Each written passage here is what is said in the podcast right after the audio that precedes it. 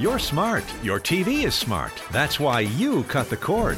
But you need one more thing. Alaska's news source. Watch live or when it's convenient for you. Here's how. Just search Alaska's news source on Roku, Apple TV, Amazon Fire, or Android TV.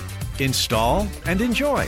It's completely free and has everything you need in one spot. Breaking news, statewide weather, in depth investigations. Start streaming Alaska's news source live today. Volcanoes, earthquakes, glaciers, and tsunamis, all a part of Alaska's geology. The truth and history about Mother Nature's natural hazards explained on The Fault in the Facts with Makayla Clark. Welcome to The Fault in the Facts. I'm Makayla Clark. Here we talk about the truth and history of Mother Nature and explain her natural hazards. In continuation of the last episode, today we'll be talking about tsunamis. We'll hear from an expert as well as a man who survived the deadly 1964 Valdez tsunami. We see tsunamis portrayed many different ways on TV shows and movies, but I want to strike down any faults in the facts and explain whether tsunamis look like they do on TV.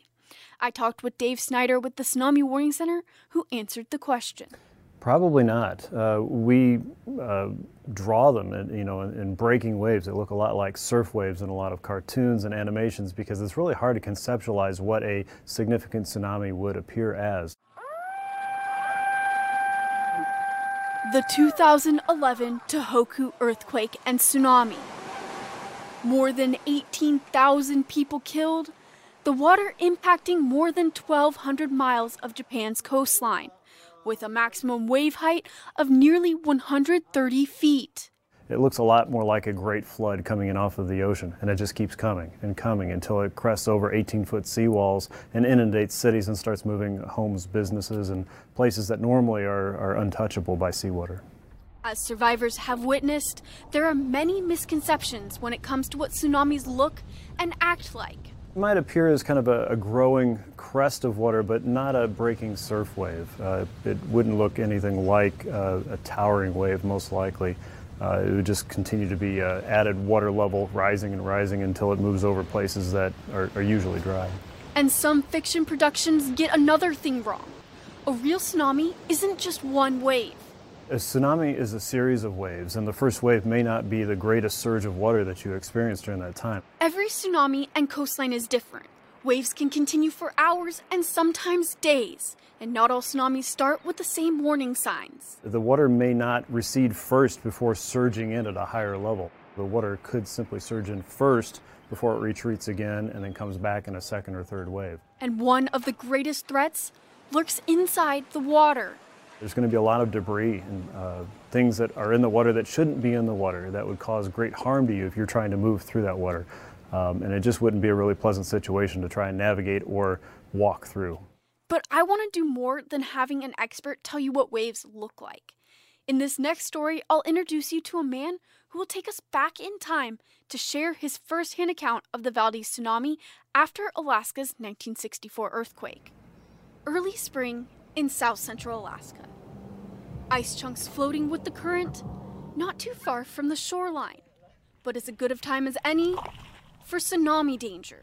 Tsunamis don't have a season. Earthquakes happen all the time. Uh, about 85% of uh, tsunamis are caused by significant earthquakes, and those can happen all year long. In fact, it was March 27, 1964, when now 70 year old Dan Kendall witnessed the Valdez tsunami that succeeded the 9.2 Great Alaska earthquake my perspective and experience is told from the point, standpoint of a 12 year old. And, so this is a, boy that, that this is the biggest adventure that could ever come a young boy's way. Family had lived in Valdez for about eight years. We left Valdez the next day at noon after the earthquake and tidal waves. It's obvious the, the town wasn't habitable af, after the earthquake. That evening, Kendall went to the dock to greet a ship with two boys he knew from school. After a while, they said, Well, let's play hide and go seek. And we did that for a little while, and I realized it wasn't hide and go seek, it was ditch Danny. As it was near dinner time, he decided to head home, the boys staying behind. It was the last time he would ever see them. As I'm going home off the dock, other people I know are walking onto the dock. And, uh, and so I walked home into the house, and the earthquake started. And within minutes, a tsunami was destroying Valdez coast. Kendall and a few of his siblings went into the street, splashing in the water that was making its way far past the shoreline. We walked down basically till we got our feet wet from the water coming in. And that's kind of when we came to our senses and said, hey, we shouldn't be here. Not knowing he was witnessing a deadly disaster.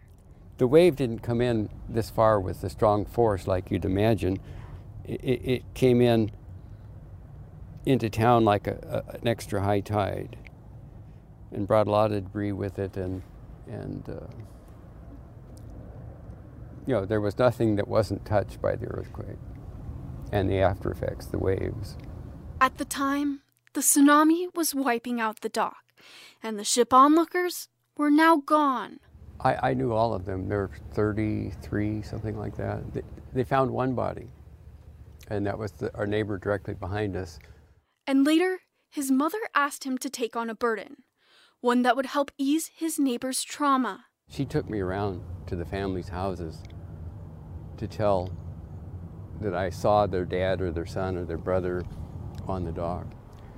That was probably the most emotional part of, of, of that day, completely. Now, 58 years later, looking back at a photo of the dock's ruins. You know, the life of Valdez was right there at that moment. Treating a photo as a memorial. You know, this represents to me the people that perished on that day. Reflecting on the moment. There was there was something bigger than me that told me to go home and, and, and I and I did that. A twelve year old keeping his life just blocks from where people were losing theirs. Well my, my Protestant friends always ask me if I've been saved. And I say, well, I was saved on March 27th, 1964 at 5.36 p.m. I mean, it's a clear event in my life that just changed dramatically. A humbling story from someone who was in the midst of a disaster. It shows a piece of history and one tale of what Alaskans endured on that Good Friday nearly 60 years ago. But now that we know what tsunamis really do look like, I'd like to help prepare you in case you ever encounter one. Here's what experts say you should do if a tsunami is on its way. At the National Tsunami Warning Center in Palmer, short period alarm. Scientists like Terry Nichols are working around the clock. 4.2. But you can see it's located in an area where there are a lot of earthquakes. That's what these red dots are for. To warn you of a potential tsunami coming your way. And so this is only a 4.2 um, magnitude earthquake, so there's nothing really to worry about. We encourage people that the first sign of danger, whether it's a warning from the National Tsunami Warning Center or a long and strong shaking or seeing the water recede and do unusual things or make unusual sounds, is to get up and move away from the coastline as quickly as possible. Snyder says it's important to act immediately. An earthquake lasting longer than 20 seconds is a really good sign that you're experiencing a significant earthquake. And if it's close to you, that means a tsunami could be arriving in less than 10 to 15 minutes. It's time to head to higher ground. Once you get there, he says wait for further instructions. If you're in a harbor or marina, get off the water and gain elevation. We recommend people move in one mile inland or 100 feet up, or both. He says if you're already that far inland and that high up, you may not need to evacuate right away. The best thing to do is check with your local emergency management. Help them help you find that evacuation route and that risk map for your community and know if you're in danger. But in emergency situations, not everything goes as planned. If you do find yourself in tsunami waters, Snyder says you should still work on getting out of the water. Try and find some type of high ground or building or structure to climb up on and, and wait it out until rescue arrives. Know the signs and take the strides to protect yourself and your loved ones. The, the greatest risk from any tsunami is just the loss of life. World Health Organization says in the 19 year period between 1998 and 2017, more than 250,000 deaths worldwide were attributed to tsunamis, and more than 90% of those were from the Indian Ocean tsunami in 2004. But this show is called The Fault in the Facts, and I want to end with the fact about a fault. There are multiple ways that tsunamis can be created, but today we'll talk about how faults generate tsunamis. At subduction zones, where one plate is sliding underneath another, the top plate compresses with tension. It eventually releases, moving the ground, which creates a ripple in the ocean that leads to a tsunami. Thank you for tuning in to this episode of The Fault in the Facts. It's a monthly segment right here on Alaska's News Source digital platforms. And we want to know if you have any misconceptions or questions about Mother Nature that you want answered. You can email us at streamingnews at ktuu.com.